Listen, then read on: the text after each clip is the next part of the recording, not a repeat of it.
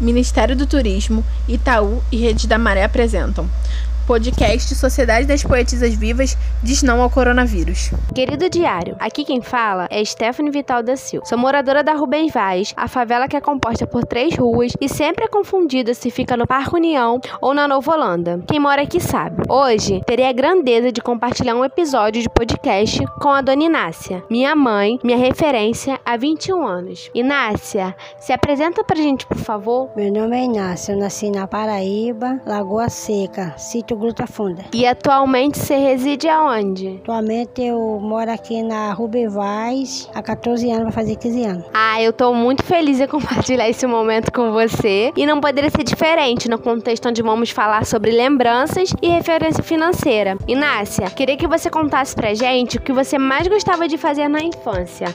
Pode ser uma lembrança, fica à vontade. Eu gostava de acompanhar meu pai quando ele ia limpar mato. Ele fazia uma empelheitada e eu ia com ele para ele me dar um trocado para me comprar din-din. É, você me recordando dessa sua lembrança me fez refletir que nesse isolamento o que mais esteve presente em minha cabeça foi pensar em como eu poderia administrar o meu dinheiro de uma forma que eu pudesse investir no que eu acredito e que eu não precisava me cobrar tanto. Na minha infância, aos 14 anos, eu comecei a trabalhar em casa de família. Aí no, eu também ajudava minha mãe em casa com meus irmãos. Mãe, você sabia que, de acordo com o Censo Maré, jovens maiores de 15 anos responsáveis compartilhando a despesa com alguém ou não é de 52,7%? Aqui na Maré, essa informação demonstra que jovens também assumem papéis econômicos e sociais em suas casas. Ah, eu não sabia. Aí eu sempre vejo jovens saindo para trabalhar.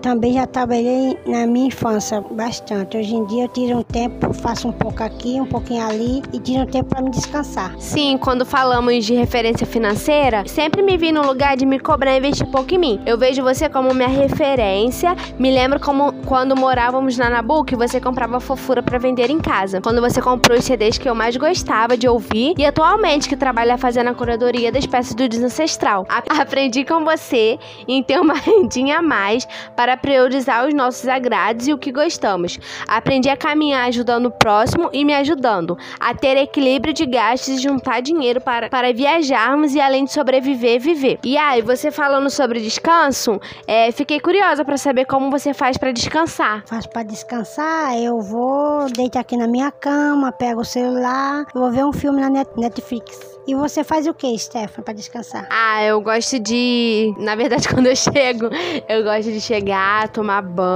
Aí eu vou lá, acendo meu incenso, ouço as minhas músicas. Gosto de escrever, de ler, de ficar deitada. Eu não gosto do. Quando eu vou na sua casa, eu não gosto do cheiro do, do incenso que você tem. Eu não, não gosto. Mas às vezes eu, você tem uns incensos que é cheiroso, eu gosto de. Eu falo que é cheiroso. Mas quando eu, quando eu trago aqui para casa, eu não gosto não, pra, pra sentir o cheiro, não. Ah, mas é cheiroso, viu? Às vezes precisamos seguir experimentando outras formas de ressignificar o que tem ao nosso redor. Se inovar, se cuidar com o que temos e escutar os outros. Mãe, eu quero agradecer pela sua participação e pela parceria, amizade e conexão que temos. Eu agradeço pelo convite. Muito obrigada.